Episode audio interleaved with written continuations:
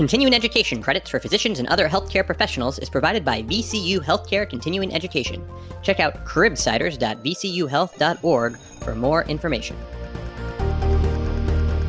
The Cribsiders podcast is for entertainment, education, and informational purposes only. The views and statement expressed on this podcast are solely those of the host. Welcome back to the Cribsiders. Woo! Woo! Yeah. There's the energy. I am Justin Berk, joined tonight with Dr. Krista Chu Manchu and our phenomenal producer, Dr. Cleo Rochat. Say hi, Cleo. Hello. I'm so excited for this episode.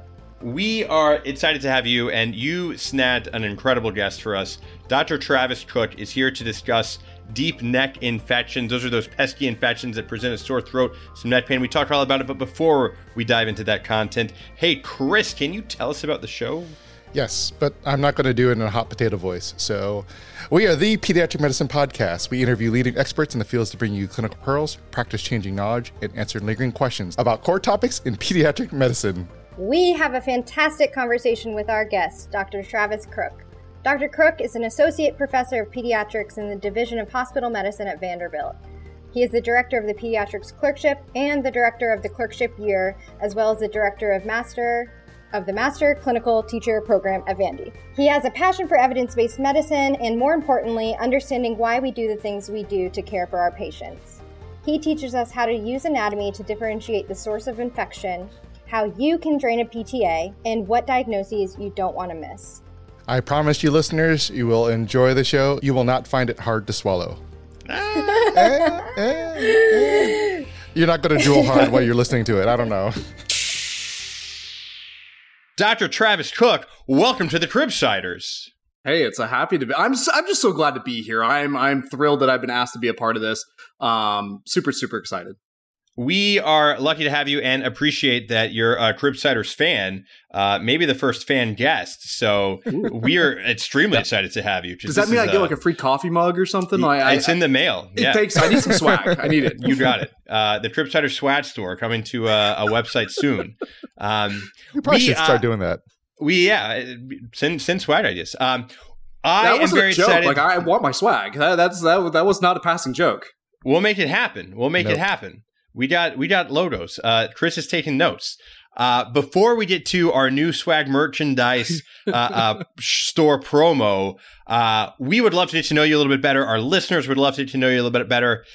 Dr. Travis Crook, can you tell us a little bit about yourself? Tell us where you're coming from, maybe something outside of medicine too that you enjoy. Oh wow.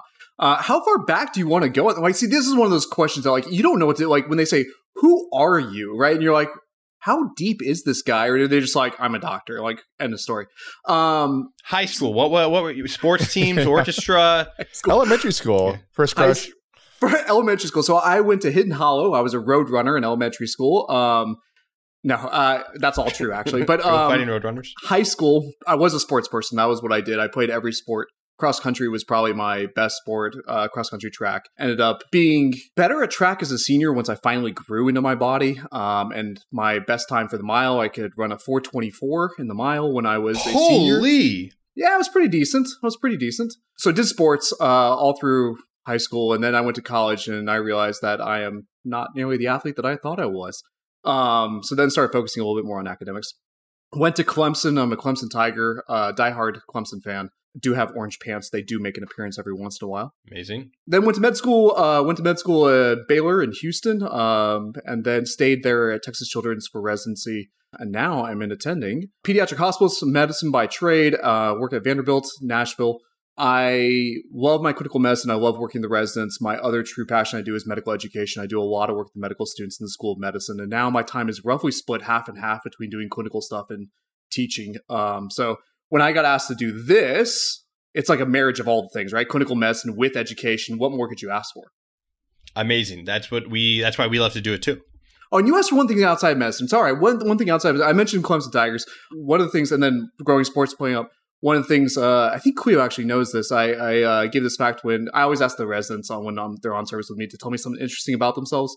to help put myself through medical school, I scouted high school football players for uh, Scout.com, which has now transitioned under ownership to different licenses. Uh, but scouted high school football players that came through and wrote articles on them. The best two players I saw in person: Matthew Stafford, um, now Super Bowl Heard champion, um, Yep. had an absolute cannon of an arm. When I walked on the field, I was like, "This kid can sling it."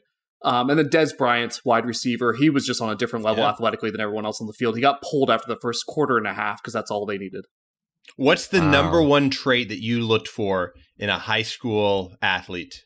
It depends on the position. Um, you know, if you're looking to offensive line, you're looking for you know technique, pad level, aggression. But generally, if you're just looking for athletes, because athleticism translates first. How much can you cover? How quickly can you cover the first 10 yards? And how many steps does it take you at top speed to cover 10 yards? So Hmm. those students, like- uh, so those athletes like uh, Dez Bryant, right? They would cover 10 yards in the blink of an eye. And then when they're at top speed, man, it takes them one, maybe two steps to cover an entire 10 yards at top speed. You, you, it gives you a nice estimate of how much that athletic burst, that acceleration, and then their velocity at top end. Nice. Wow. Wow. Well, my favorite question is what is your favorite failure and what did you learn from it? Yeah, um, it's an awesome question. I love I, I love the promotion of growth mindset, right? And so leading with that that question of failure, um, I think one of the things that we do as a disservice in medicine in general is that especially you know students attending it's our junior faculty they look up to the senior faculty and they see all these people that have achieved things. My whole life is a series of failures. Um, that's that's sort of how I've gotten to where I am. You know, thinking about this one, when I was three or four years into my attending career, um, I took on a project for the residency program and I found myself just stretched very, very thin. I had a lot of demands. I was being pulled in a lot of different directions. And this particular project just didn't align with some of the Earth stuff that I was doing. And so it became harder and harder to devote the necessary time to it. And it ended up being a product that I wasn't having fun with because I wasn't putting out the same kind of quality that I expected of myself, and it wasn't good. It it was okay, it just wasn't excellent. And I had some really really nice uh, mentors who actually kind of forced me out of that project. And at the time, it really really hurt to think that you know I'd let the residents down, I'd let the program down, I'd let my mentors down, and they had to take this thing away from me. I had failed, and just reflecting back, you know, it hurt and it was very raw for a long, a long time. But reflecting back on that, it was absolutely the right move. It allowed me to refocus. It allowed me to put the time and effort into things that I want to do. It helped prune down into having the right things on my plate at the right time.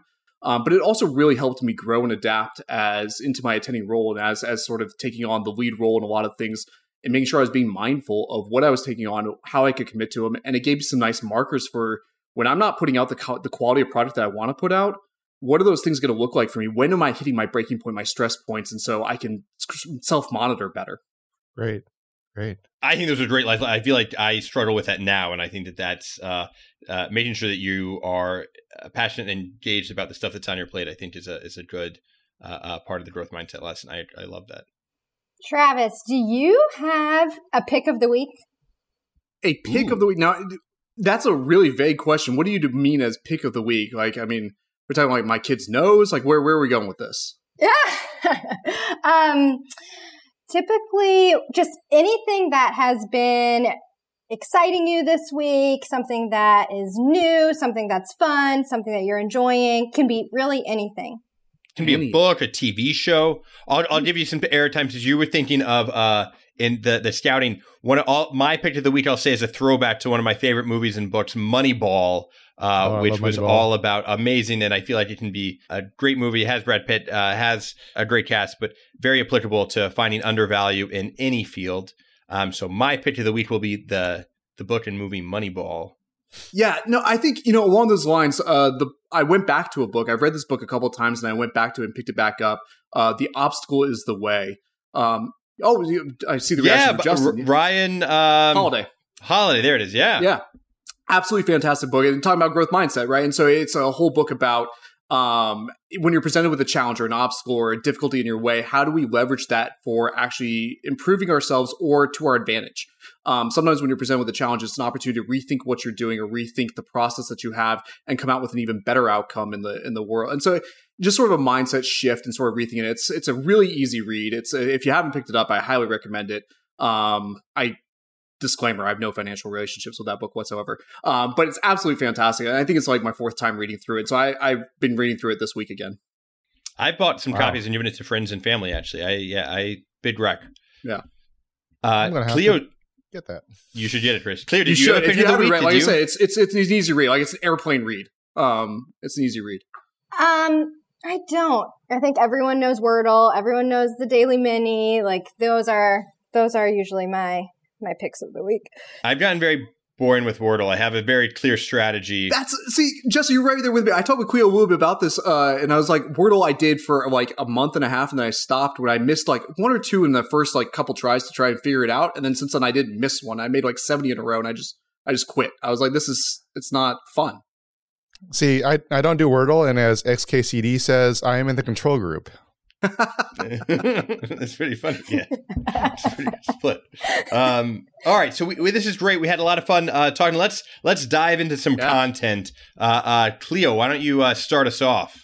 All right, so we have a case from Cashlack Children's Hospital. This patient, Phlegmon, is a fully vaccinated five year old presenting to the emergency department with six days of worsening throat pain. He initially presented to an outside clinic four days prior and was diagnosed with viral pharyngitis, and he had a negative rapid strep test at that time. Since then, he developed fevers to 101.6 and has had persistent pain swallowing. He is brought to the ED today because his parents report that Flegg has had decreased ability to tolerate eating and drinking due to this worsening pain. He's been drooling, and his dad has also reported that his voice is funny sounding. On exam, he has a temperature of 100.9, his heart rate's 135, and he appears uncomfortable with trismus and pain on neck extension. On HENT exam, he has erythema of the posterior oropharynx with no uv- uvular deviation and no appreciable tonsillar swelling.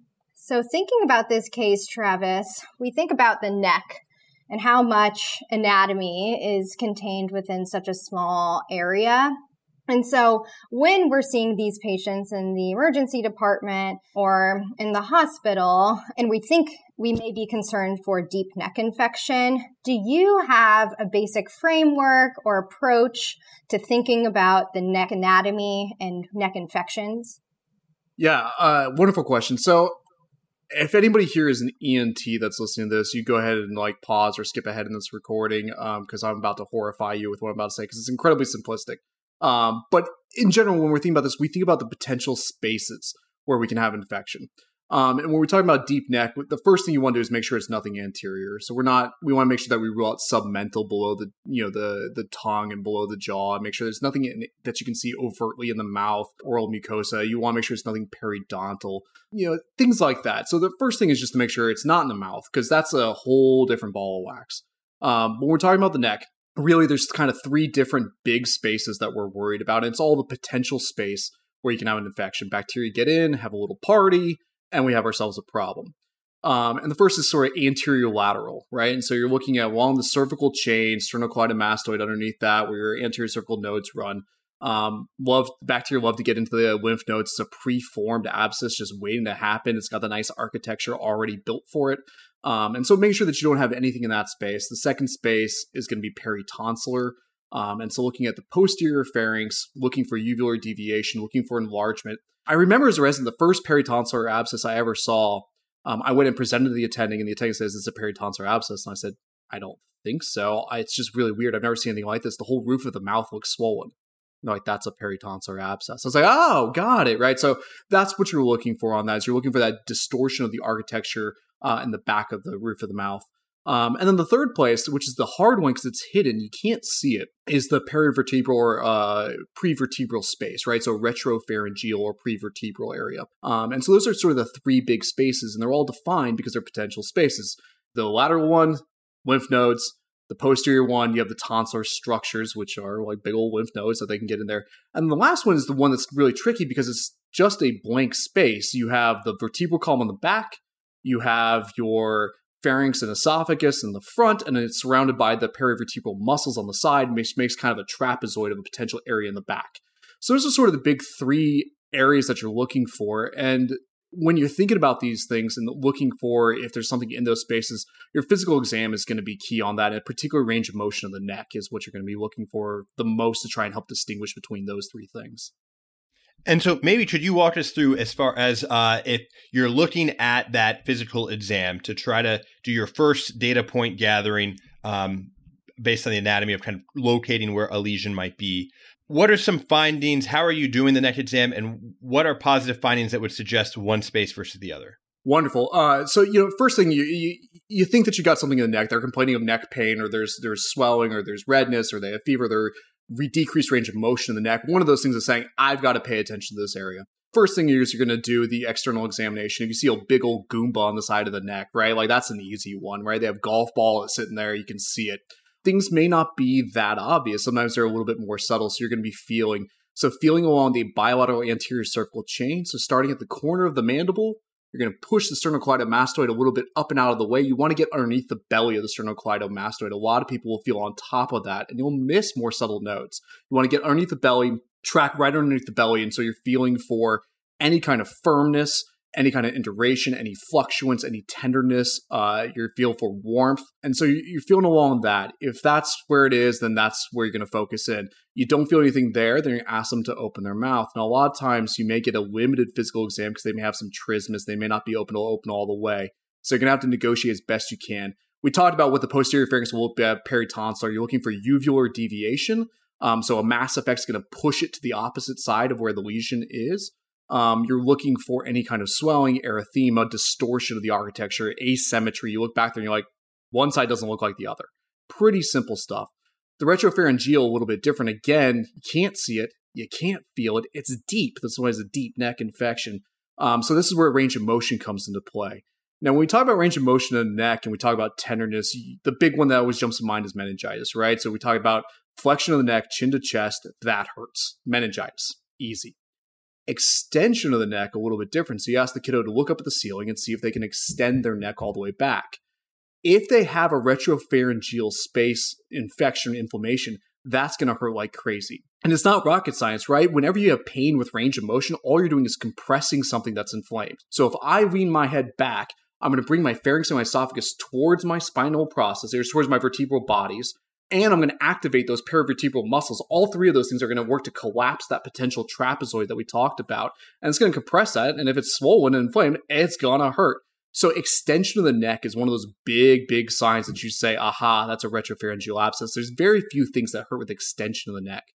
Lateral rotation is the next one you want to have them do. So you're going to have them look to the right shoulder, look to the left shoulder. If they have pain on one of those things, then you should be suspicious of something in the neck looking to the side, like if you have them look to their right and they say it hurts on that right side, I'm much more worried about an anterior cervical process on the side because again, we're compressing that. As we move to that side, we just physically we compress that side with the range of the motion. If it hurts opposite side, contralateral to that, I think more about peritonsillar and that's stretching. As I look to the right, if my left side hurts, is because I've stretched the posterior pharynx on the left side to make that hurt. And so that's one of the things that you can look at. Now, one of the things you should be always aware of is that occasionally retropharyngeal abscesses can be more unilateral than bilateral. And so occasionally you can be fooled by that and they'll have pain with that range of motion to the lateral just because they look to the right and they say it hurts on the right and then you go feel and you can't find anything on that anterior chain. You got to think a little bit about it being deep. And then the last one, just to round it out, which doesn't have a lot to do with what we're talking about, but side bending is one of the last range of motion in the neck, right? So touching an ear to a shoulder, going both sides. If they have pain with that one, trauma should spring to your mind. You should think about musculoskeletal on that one, the ligaments in the back of the neck, right? So flexion of the neck, meningitis, extension, retropharyngeal abscess, side rotation. If it's contralateral, you're thinking about peritonsillar. If it's ipsilateral, you're thinking about a uh, anterior cervical chain, and then side bending, you're thinking about musculoskeletal trauma. Fantastic. I, I love those. So simplistic, like nice and nice and straightforward uh, pearls for us. Now, I I, I want to sort of reel back a little bit because we jump right into physical exam. And you know, with our patient here, you know, we talked a little bit about you know painful swallowing and mm. things like that. What are some like red flag history things that we really need to pay attention to as we're gathering from from the patient? And what are some of the things that will clue us into things that we need to be paying attention to for our physical exam? You know, I absolutely love that you're reframing that, right? And so I think that the history is one of those kind of uh, dying things. We have so much, you know, information from the electronic health records that we don't gather nearly the histories that we used to. I'm going to show my age here and be like, back when I was a med student and a resident, right? No, but like the history is so important. Um, and I think one of the things that's in the opening line uh, is what the third or fourth sentence or the third or fourth word in fully vaccinated um, when we're talking about neck infection, now certainly any kind of infection, vaccination, if you have an incomplete or an unvaccinated vaccinated child, it opens Pandora's box a little bit for you. Um, but particularly neck infections, right? So we worry about a couple things, Haemophilus influenza being the big one. It vastly changes your differential and even what the pathophys that may be going on back there. So vaccination status has got to be one of them. Fever is a big one. You want to worry about the fever. And then tender, the tenderness of the neck. Um, particularly, and keep in mind that tenderness and pain are different things, right? Pain is what the patient experiences, tenderness is what I elicit on physical exam. And those are different things. A kiddo who's got a painful throat, but I can't elicit tenderness, I'm probably going to chop that up to viral as well. I'm going to say, you know, this is a viral process, going to be better. When I start being able to elicit tenderness, my suspicion for a bacterial process starts going way up. Um, you should not be able to create tenderness by palpating on their neck unless they've got something else that's kind of going on that should get your attention running. Acuity is a big one. In general, even deep neck, even retropharyngeal stuff is pretty darn quick. We're talking, you know, three days tops. Occasionally, you get some that may take four to five days of symptoms before they present for retropharyngeal, but it's usually pretty acute. And the anterior cervical stuff, I mean, it's a day, and then it starts popping up, and they're they're coming on in to see you again, if it's something that's longer than that, it changes how I think about that patient, um, whether it's atypical infections or an alternative diagnosis or process. Um, so the time course, acuity versus that subacute or even into chronic. B symptoms, again, because this is so acute, you really shouldn't have any B symptoms with any of this type of process. That's one of those things that should be you should always ask about.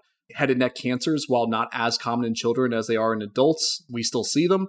Um, and so that's one of the big things that should remain on your differential. I think the other thing when I when I hear a presentation and I start thinking about deep neck infections that I want to make sure I'm not missing something in differential is something that's along the autoimmune or rheumatologic process. Gives you swelling, right? It just gives you generalized swelling, which could reproduce a lot of the same symptoms or complaints.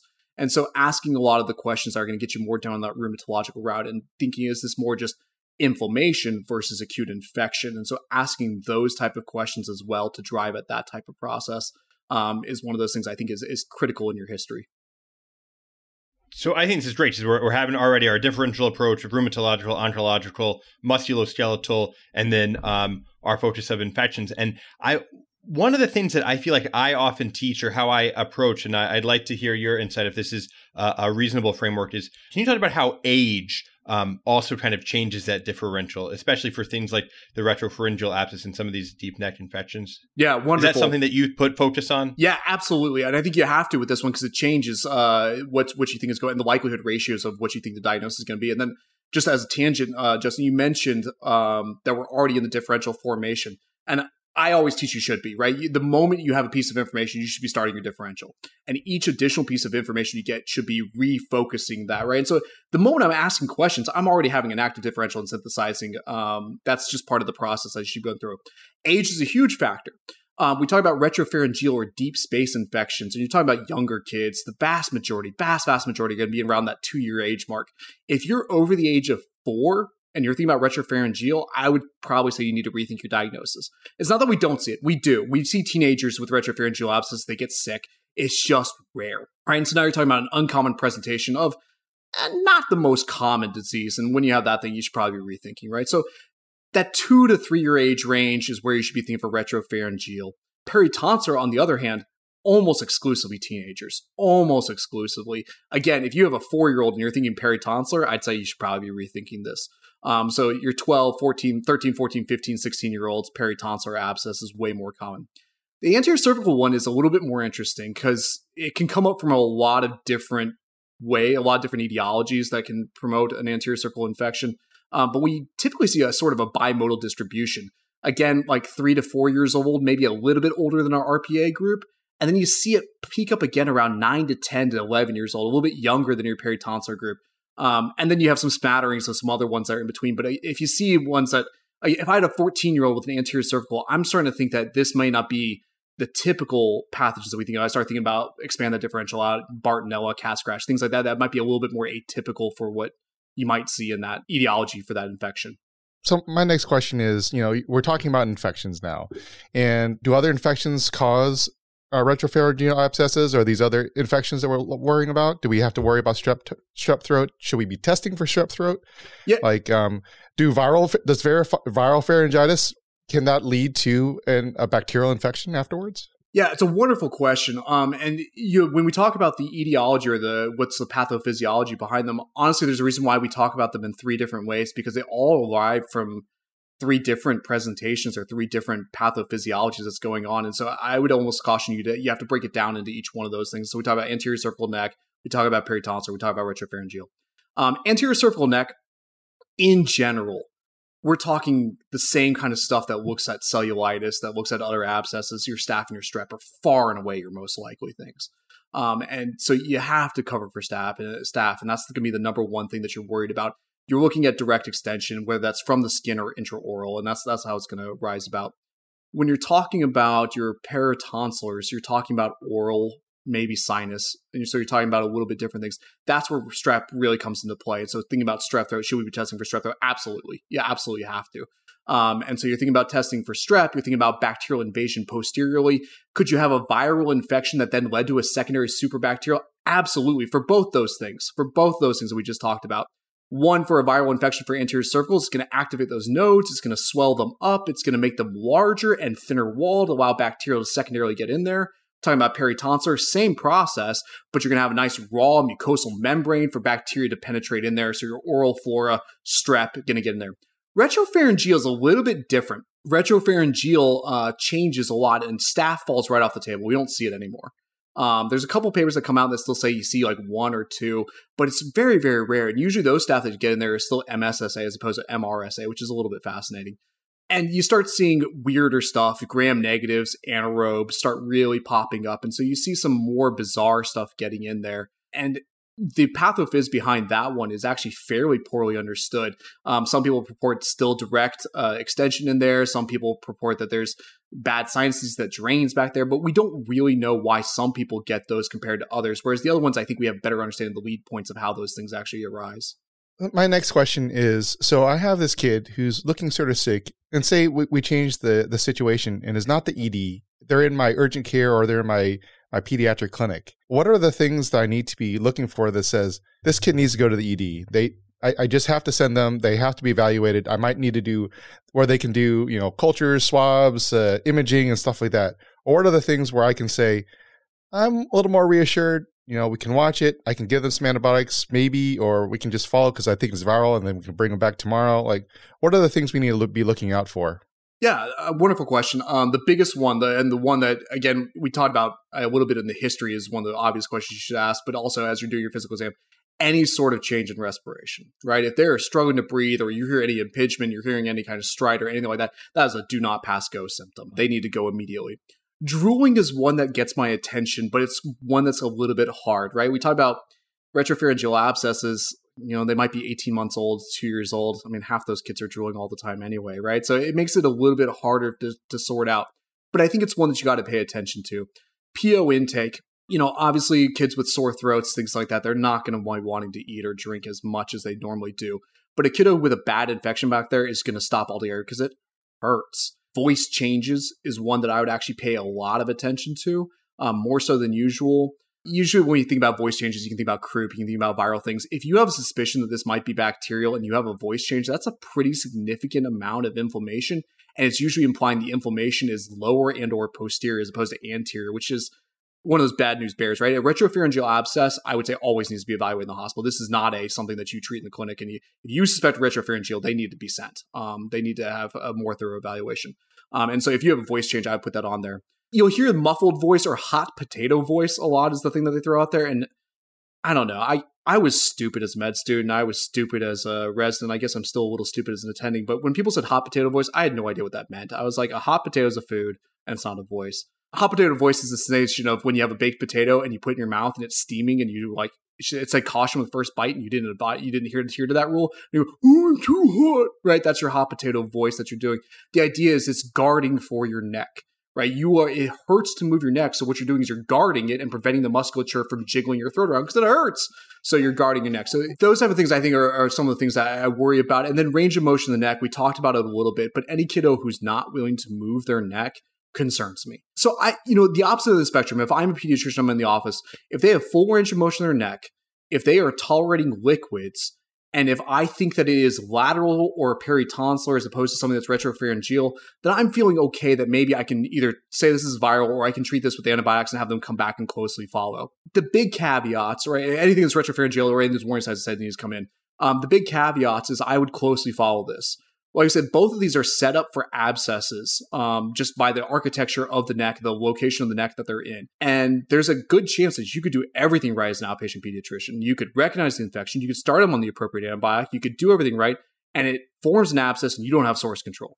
And in which case, it doesn't matter. This infection is going to progress and it's going to need surgical drainage.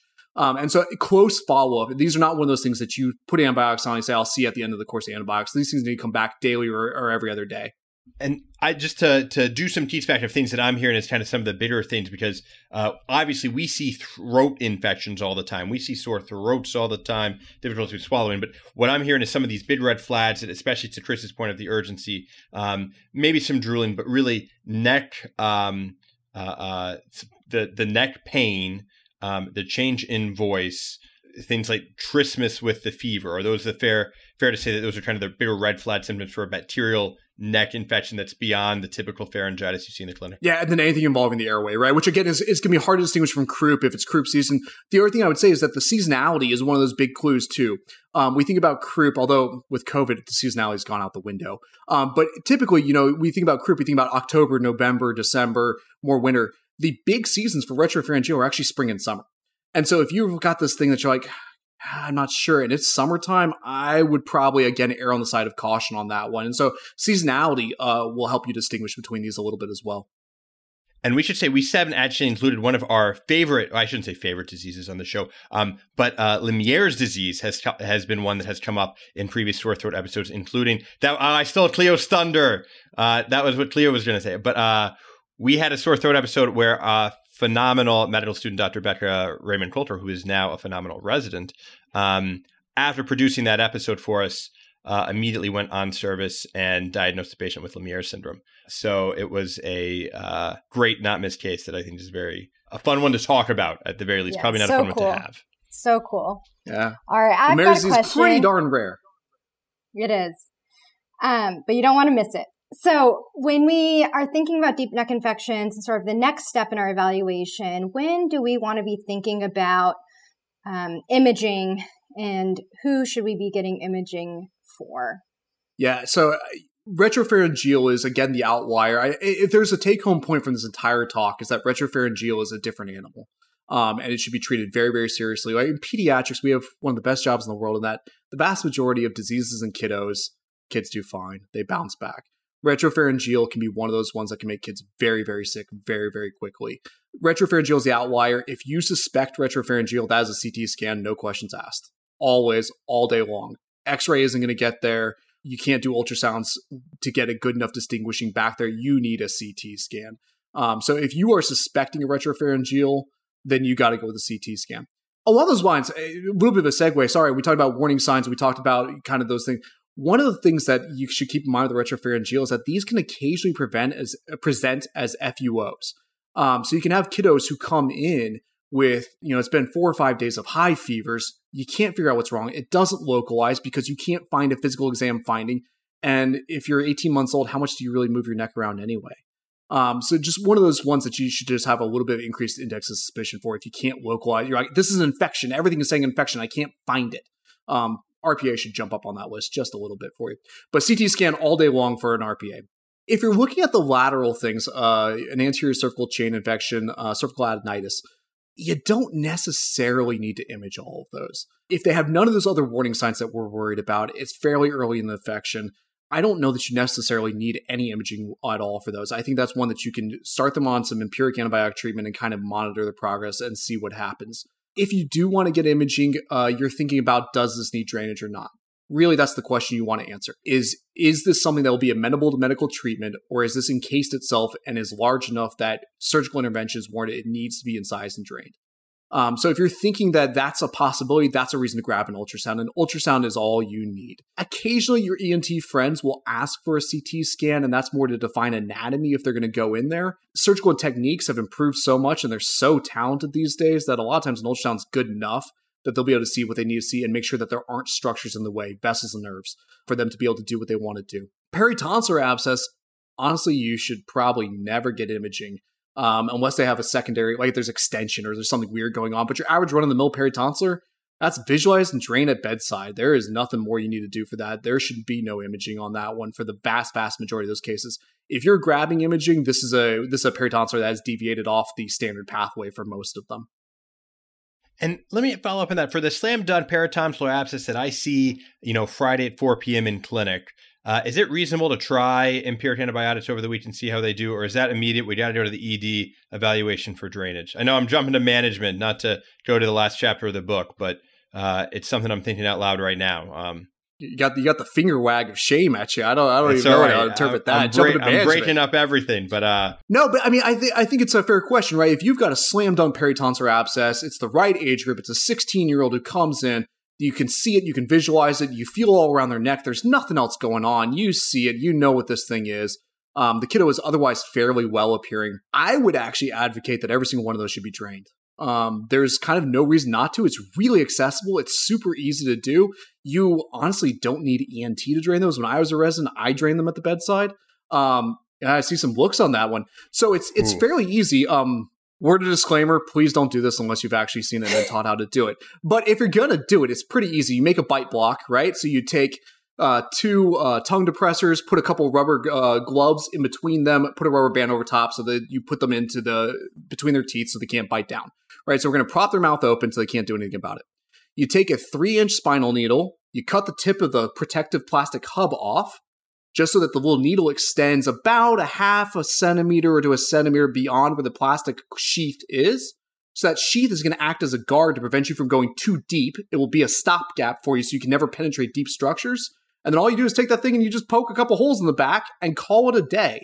As soon as you poke holes, tell them to lean forward because always the pus runs down their throat and they don't like that. Um, but that's really all it takes, and that's the definitive treatment. And so it's it's literally a five minute procedure at the bedside. It's tolerated extremely well. You've got older patients, 16 year olds, you know, who are cooperative with you. You can do that at the bedside, start them on PO antibiotics, send them home, and that thing will get cleared up no problem. So you'll have source control. And definitive treatment for any abscess is incision and drainage. Um, so I would actually advocate that that's the the course. Now, to the more realistic answer of what are you going to do in clinic if you do not feel comfortable draining these things. I think it's reasonable in an older patient, particularly, you know, which is what these age groups are, to start them on empiric antibiotics and have them come back in a day or two. Um, they've got more reserve. They're going to be able to tell you whether things are getting better or not. They're going to be more accurate, reliable historians, physical exam findings. Um, and so I think that's a completely reliable one. I don't know that a peritonsillar necessarily needs to go to the ER unless they are looking sick. So if, if I called ENT and they'd be like, oh, you know, we can get them in in a day or two, you think that seems reasonable? Yeah, totally. Um, one of the things that we actually did as far as our clinical practice guideline is we sorted out our peritonsillars and made them admit to ENT as opposed to hospital medicine. And we actually received a decent amount of pushback on that one. But the whole rationale was is what was happening is we were having peritonsillar abscesses getting admitted to our service. ENT would go by and drain them at the bedside in the morning, and we'd be sending them home. And so now we have a patient that's been admitted so one, they have an admission charge, and then they were in the hospital for eight hours. Where if ENT had just gone to the bedside and done it, we would have had them out the door. And so once we put the burden on ENT to admit them onto the service, and therefore they'd explain to their angry attendings in the morning why their list had blown up, magically the ENT uh, residents started showing up at the bedside in the ER and draining them. Um, and our admissions for peritonsillar abscess is reduced by 60%. It's a good QI project. Right? right? Uh, that's awesome. Uh, and not, not, I'm not knocking our ENT folks. That is not a yeah, shot, yeah. shot across the bow. They're incredibly busy. It's just you know we can help them prioritize a little bit. Amazing. I uh, will post a, a, YouTube video on how to do this, and uh, uh, Chris and I'll start doing it in clinic starting next week. So it, it's so it's one of those. I'm not a big drainage person. I'm not one of those people who gets like you know that rush from like draining things off. But this one's actually pretty gratifying. That's pretty cool. To do. I'm excited. I haven't seen one at bedside, but maybe uh, I'll try to some expertise. I'll YouTube it. um, we'll YouTube it. Um, yeah, if you want to, and you do a little Hurricaine spray on the back just to give them a little bit of some numbing. If you want to be extra kind to them, yeah, tolerated really well. Nice. All right. So back to our case. We do get a CT scan of the neck just to see uh, if there's a source of infection that we can find. And it's notable for an area of hypodensity with a ring of enhancement in the retropharyngeal region. So thinking about when we order these CT scans and we're getting imaging, what can we expect to see that will help us determine what the source of infection is and what we're looking at? Yeah, so that hypodensity is what you're looking at, right? So your hypodensity fluid collection, right? That's really what fluid collection versus inflammation, and so that's what you're looking for. Um, the moment you see that, you're you know that you've one honed in on where this area of infection is going to be. The next question is that ring and rim enhancing or not, um, and that's going to help you decide between abscess versus phlegmon. And it turns out that that's actually a fairly big difference. Phlegmon, we're talking about loose collection of fluid that's back there. So there's enough fluid in there, enough pus, enough uh, edema that's building up back there that you can see it. But you can imagine that it's just sort of diffused throughout the tissue. So if you stick a needle in that, it's just going to squish out of the way, and you're not going to be able to drain any of that kind of stuff. It's just going to move away from the needle. Whereas if it's an abscess, it's formed this nice rind around it. It's contained. That's what that ring enhancing area is. So when you stick a needle in that, that fluid's got nowhere to go. It's trapped, and so then you can get it out. Um, and so that's what that's the big thing that you're going to be looking at when you talk to your ENT friends, and what they're going to look at is whether or not this is amenable to drainage or not. And so you can have a horrible. I've seen some really bad retropharyngeal infections where you know it extends from you know C4 all the way down to like T5, but it hasn't coalesced, and they're like, we can't help you yet. And that's they're not dodging word. They're not saying that they don't want to take it. They just they can't get in there until it's coalesced. They they could poke holes, and it's not going to do any good. And when you say yet, does that hmm. mean that phlegmons, the typical evolution of a phlegmon would be an abscess? Wonderful question, Cleo. Um, it just depends. Um, and there's kind of no way of predicting what's going to happen. Occasionally, when you see phlegmons, um, you start them on medical treatment, and because it hasn't formed that ring, you're going to penetrate with your antibiotics just fine. You're going to knock that bad boy out. You're going to take care of it, and everything's going to be fine. You could start them on all the antibiotics you want, and it will still coalesce into an abscess sometimes, and then you're going to have to have drainage. So there's and there there's no real way of knowing when you see a phlegmon, even on imaging or labs, which way that's going to go. It's one of those things that you have to just watch and follow. So you see a phlegmon, you start them on medical management, and then you see which way they go down that pathway of medical treatment versus they need surgical drainage.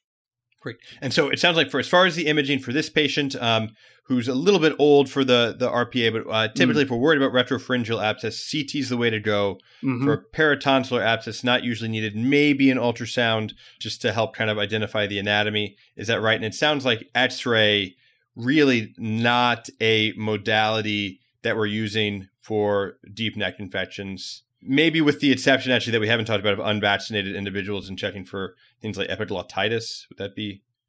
Yeah, absolutely. And so, you know, that's the one time I would say, you know, if you're really trying to distinguish between uh, if there's uh, epiglottitis, and so thinking about airway impingement, then I'm thinking about an x ray, right? But that's a different question. I'm not using that for diagnosis, I'm using that for management.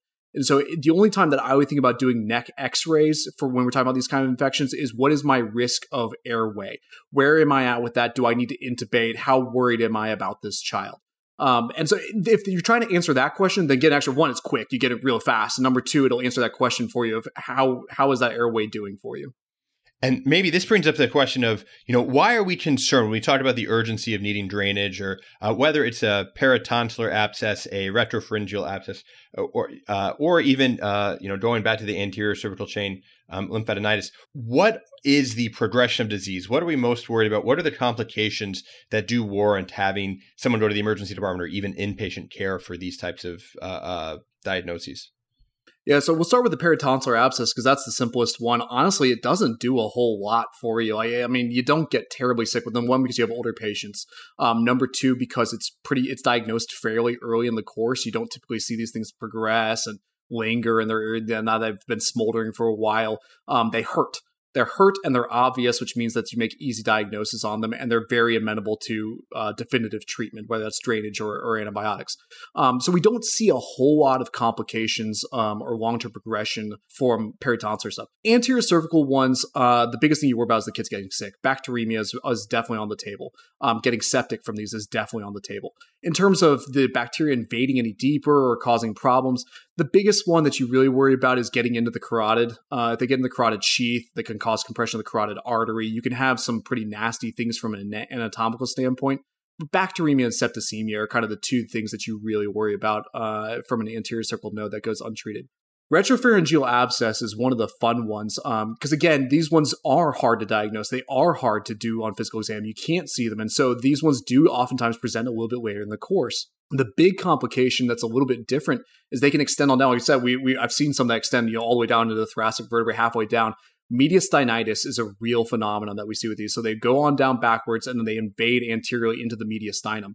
And those kids get sick. They get very, very sick. These are the ones that end up in the ICU. Um, these are the ones that are on hardcore antibiotics. And then we talk about going to the operating room because we got to get the infection out, but also balancing can they tolerate the procedure. Um, so those kids can get quite, quite sick. And so mediastinitis is a big one to worry about when we're talking about the retropharyngeal abscesses. Interestingly enough, uh, there is a correlation between Kawasaki disease um, and RPAs. And so, Kawasaki disease, if you ever see Kawasaki disease and then it's got this component of mediastinitis, and you're like, what's going on there? Um, there's a small percentage, it's not a significant, but there's a small percentage that will also have a retropharyngeal abscess as a secondary infection on top of that. Wow. That's tricky. Uh, that's very interesting to know. And I, uh, uh, good to know uh, RPA is really worrisome. Um, when we're looking towards management, obviously abscess needs source control. So if there is a clear ring enhancing structure or we're clear about an abscess, uh, getting some rubber bands, gloves, and poking a hole in it. But as far as the antibiotic choice, what is your go to antibiotics? What are we thinking about? And what are the pathogens that we are targeting? Yeah, wonderful. So anterior cervical, again, this is where that breakdown of the three is really critical. And why I stressed at the beginning is because the pathogens are different for each of these three things. And so when we talk about deep neck infections, I think there's a little bit of some conflation of saying we can categorize these as all the same thing and it's fine. I'll look at a lot of the papers and they'll say, for deep neck infections, we recommend this treatment. And the moment I see a paper or an article that writes like that, I immediately start questioning it. Um, because the pathogens are so vastly different in those three lo- locations that I would worry a little bit about either you're being too broad and therefore covering all three at once, or you're being too narrow and therefore missing something. Anterior cervical, staph and strep, far and away number one. Um, and so you you have to have your staph coverage. You have to have good MRSA coverage, um, and then you want to cover strep as well. If it's a big abscess, anytime you have abscess, anaerobes needs to cross through your mind. I don't care where you're talking in the body, right? Abscess equals you should at least consider anaerobic coverage. Um, and so therefore, I think Clinda makes a really nice choice. I'm a I'm a big fan of clindamycin for my anterior cervical chain things. Gets me my staph, it gets me my strep, it gets me any possible anaerobes that are in there. Granted, you do have to be worried a little bit about MRSA um, and your clindamycin just depending on where you're practicing and, and your sensitivity rates. Um, but that's that's sort of my go-to for that one. It takes care of a lot of those ones without any issue. Peritonsillar um, strep starts going way up, and your staph is still present, but it starts decreasing. This one I feel less strongly about what you want to pick on this one. I I would still go Clinda just because I think again it gets you nice coverage of your strep and your staph with a little nod to anaerobes. But if you wanted to go more towards something with Augmentin and sacrifice a little bit of your staph coverage to get some increased strep activity, I'd be okay with that. Um, I wouldn't fight you on that one. I think that's an okay choice. I lean Clinda just because I've seen staph do some nastier things, and I'd kind of rather cover for that than not at the outset. If you do have a treatment failure, though, um, you know, going to uh, augmentin um, as a secondary line, I think is is totally reasonable on that one. For RPAs, that's where I really, really would push you to go towards a Unasyn augmentin uh, approach. Uh, staph, like I said, falls off the table. There are some papers that report it.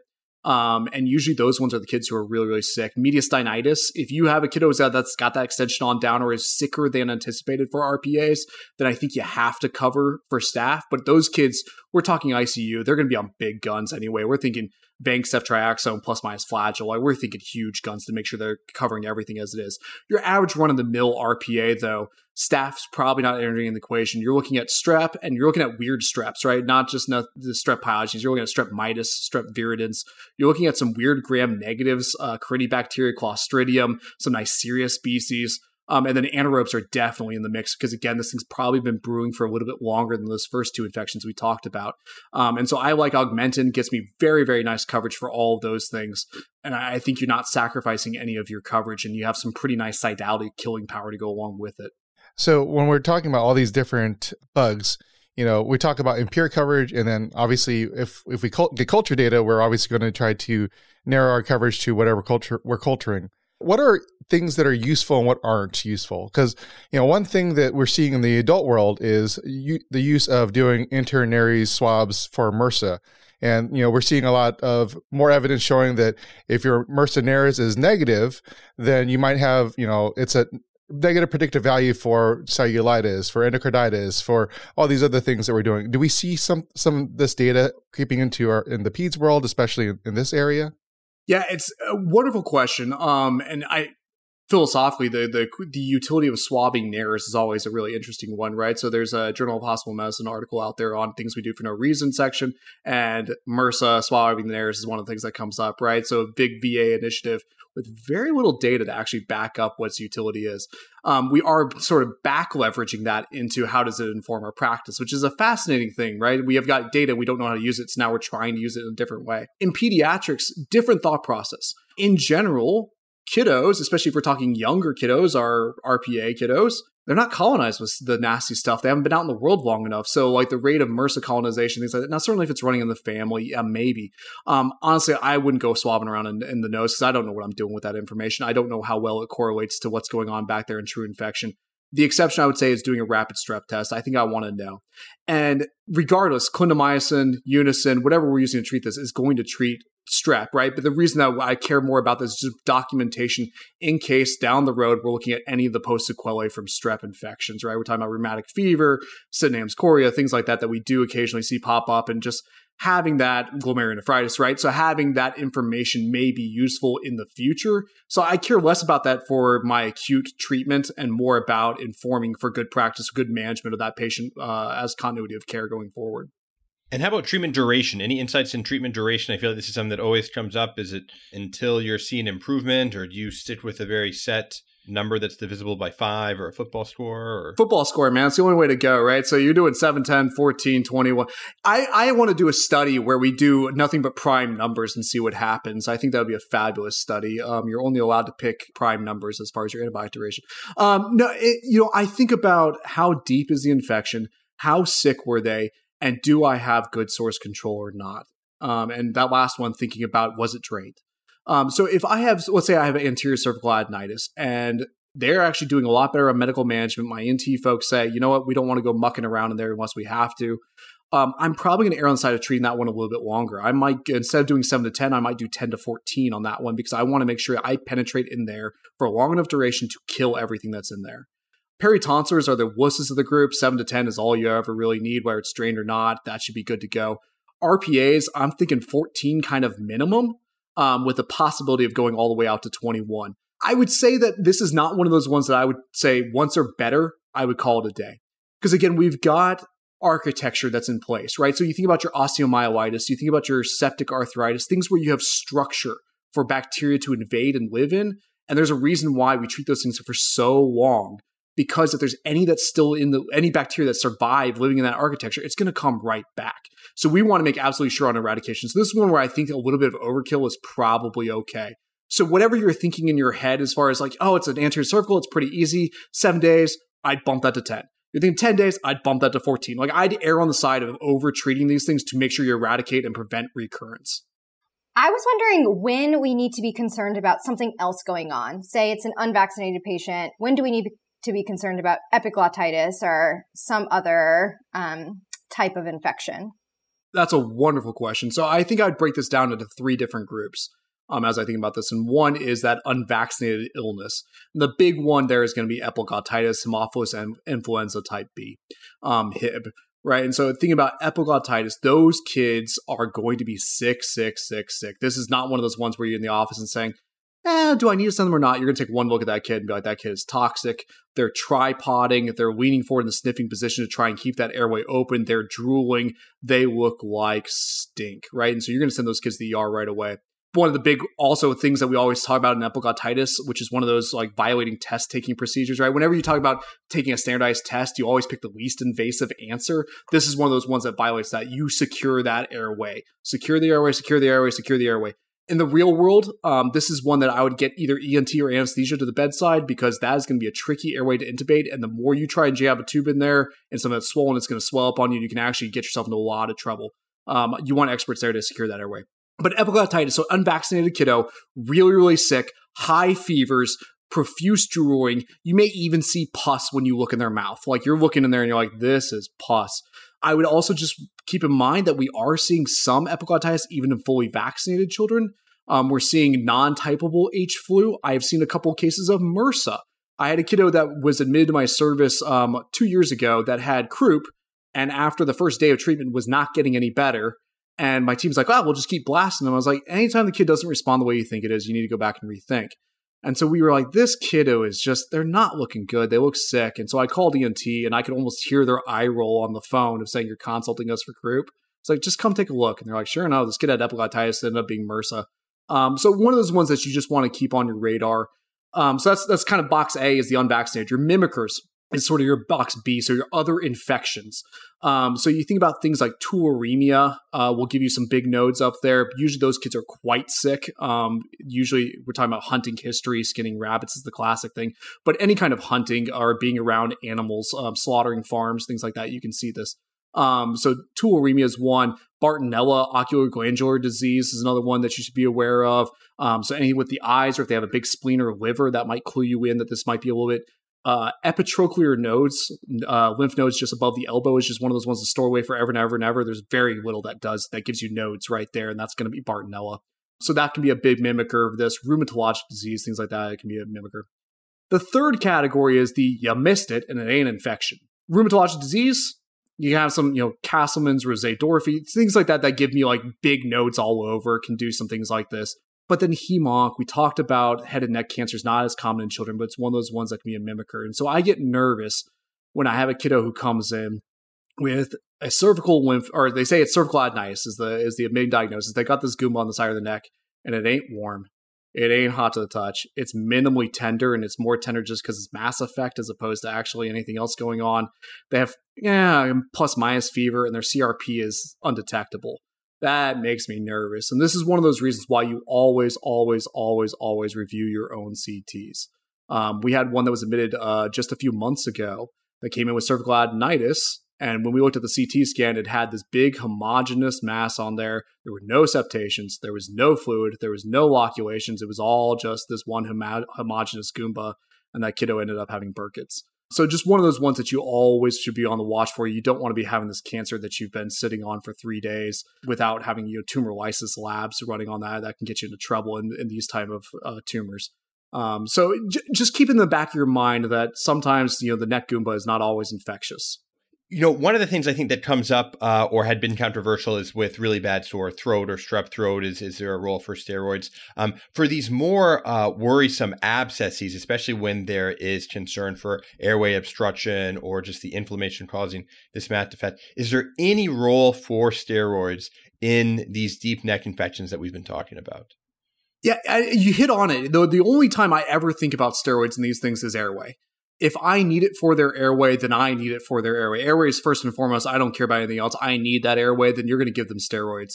If they aren't having any trouble with the airway, then I would steer clear of steroids altogether. There was actually a paper that came out in pediatrics in November of this past year. So just it's just a few months old. It's a fairly new paper um, that said that the usage of steroids, corticosteroids, in retropharyngeal abscesses uh, decreased hospital cost, decreased utilization, and decreased usage of opioids it's pretty nice. What they didn't say in their conclusions, but they did find, is that it made you almost twice as likely to get repeat CT scans. It made you 2.7 times more likely to be readmitted within seven days. And they did not calculate their hospital cost on readmission or OR charges, which I think is fascinating, right? So we looked at a measure that said, yeah, we made them more comfortable. Sure, steroids are going to decrease swelling. But what did we sacrifice? We sacrificed our ability to track these patients with a physical exam. They're more comfortable. Now the range of motion of their neck is improved. Everything's better. I don't know what to do anymore, so I have to get a repeat CT scan to see if it's improving. Or I send them home and they end up getting readmitted. And so, you know, that uh, masking effect that steroids can have really, really concerns me. And then we talked a little bit about tumors that can be up there, right? And anytime we're talking about getting steroids, you get yourself into trouble real quick with that. So, you know, I'm very, very hesitant to give steroids unless I absolutely need them yeah, you can help with swallowing. Yeah, you can help with pain control. And if you need them for airway, sure. But you got to know what you're doing. You got to know what you're dealing with first and foremost. Excellent. Excellent. Thank you. This has been great. I, again, I, I feel like I've, this is something that I have feel like I've talked about on wards and have a whole new appreciation and understanding. And it's great to to see how someone who actually knows what they're talking about uh, can can teach on these topics. And so let's not get carried away here. Just because I speak from a point, it doesn't mean I actually know what I'm talking about, right? Like that's that's true in medicine as well. I feel like that's one of the big things that we mislead residents, junior faculty, things like that. Just because somebody up there speaks with confidence does not mean that they know what they're talking about. Uh, preach. Uh, but it it does sound good. I mean, what, what you're saying sounds reasonable. So uh, I buy it. I buy it. That's um, all that matters. If you're buying what I'm selling, then I'm doing my job. Um, and kind of looking back at some of the things that we've talked about, are there main take home points that you think are important for listeners, whether they're students, residents, advanced practitioners, uh, attendings? Are there key points that you think people should walk away with from this episode about deep neck infections? Yeah. And so, number one is take RPAs very, very seriously. They can make you sick, right? And so, we talked about the big symptoms of that, but worrisome symptoms, or if you're concerned for a retropharyngeal abscess, that warrants evaluation, that warrants CT scan. Do not go stingy on an RPA evaluation. Um, so take those ones seriously. Um, number two, I would say is that treat all three infections differently. Don't lump them together. Anterior cervical neck infection, cervical adenitis is distinct and different from a peritonsillar, which is distinct and different from a retropharyngeal. They have different bugs, different pathophysiology, different etiologies, and they warrant different treatment considerations. Steroids, stay away from them unless you absolutely need them for the airway. If they do have airway impingement or involvement, then use them. And that's also a do not pass go symptom. That one warrants uh, consideration. Lab wise, white counts, get rid of it. They don't correlate well. There's actually a slight negative correlation value to patient improvement with white counts, which is fascinating. Different in adults, pediatrics only, different in adults. Um, pediatrics only. CRPs are pretty decent, but the number one indicator of patient improvement is range of motion of the neck. There's no specific physical exam. Range of motion neck will help you localize the infection. It will also tell you if it's improving. If the range of uh, motion of the neck is improving, then you're penetrating and killing what you need to kill.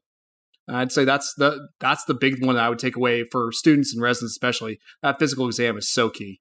Awesome. Outstanding. And I guess this final question is there anything that you'd like to plug or anything that you'd like our listeners to go check out and and see after listening to this episode? Oh my goodness! Uh, nothing from my standpoint. My goodness, I I, I don't. You know, I, merchandise. When when do I get in on that? I want. Right, I, we'll yeah. put the merchandise, and I want my name on like as recommended by or whatever. I like uh, one out of one. Travis Crooks recommends. Um, no, I I I think that the biggest thing that I would plug or recommend is uh just when you're evaluating research and you're evaluating uh, things that come out is just being mindful of what you're looking at, what you're reading, right? So we me- reference an article in Pediatrics that's the big journal in Peds, um, and just having a critical eye to that, not taking that with oh, and look at the abstract and looking at the result and saying oh, we're done here. Look at their outcomes and what they're actually measuring. Um, it's important. Excellent, a, a great lesson Elena, and we a great lesson to end on, and we will get you. Uh, a certificate of uh, admitting privileges to Cashtlat Children's Hospital. Uh, we'll uh, what do you, first dibs on swag when our when our and I'll tee up that up swag initiative. I'm happy to. All right. I mean, I, I think you gotta. I mean, why why wouldn't you? Right? I mean, I'd be a proud proud supporter of the swag initiative. All right, all right. Well, we'll make we'll it happen. It. We'll do it. If uh, if listeners to the show want to contribute uh, ideas, uh, email us at thecribsiders at gmail.com. If you're interested in swag, uh, a quick poll. We'll, we'll see if we can make it happen. What a great episode! Uh, you were a lot of fun to to get to thank hang you. out with, and so thank you again for coming on. We really appreciate having you on the Cribsiders. Oh, the pleasure has been all mine. I like I said, I could not have been happier when I was asked to do this. I was uh, so excited. I was like a puppy dog with this whole bowl of food, um, just tail wagging. um, so just just thrilled to be here. Um, if you can ever find an excuse to invite me back for whatever reason, I'm happy to come back. Love it, absolutely. Okay. This has been another episode of the Cribsiders. It's for the kids. Get show notes and sign up for our weekly knowledge food formula feeds newsletters on our website, www.thecribsiders.com. We are committed to providing you with high value practice changing knowledge, and to do that, we need your feedback. So please subscribe, rate, and review the show on Apple Podcasts or contact us at thecribsiders at gmail.com. A special thanks to our producer, Cleo, for this episode, and our executive producer, Nick Lee our showrunner, Dr. Sam Mazer, and our wonderful social media team on Twitter, Instagram, and Facebook. Thank you for joining. I've been Justin Lee Berk. I've been Cleo Rochat. And this has been Chris the Chu Manchu. Thank you and good night. Hey, you've already listened to the entire episode.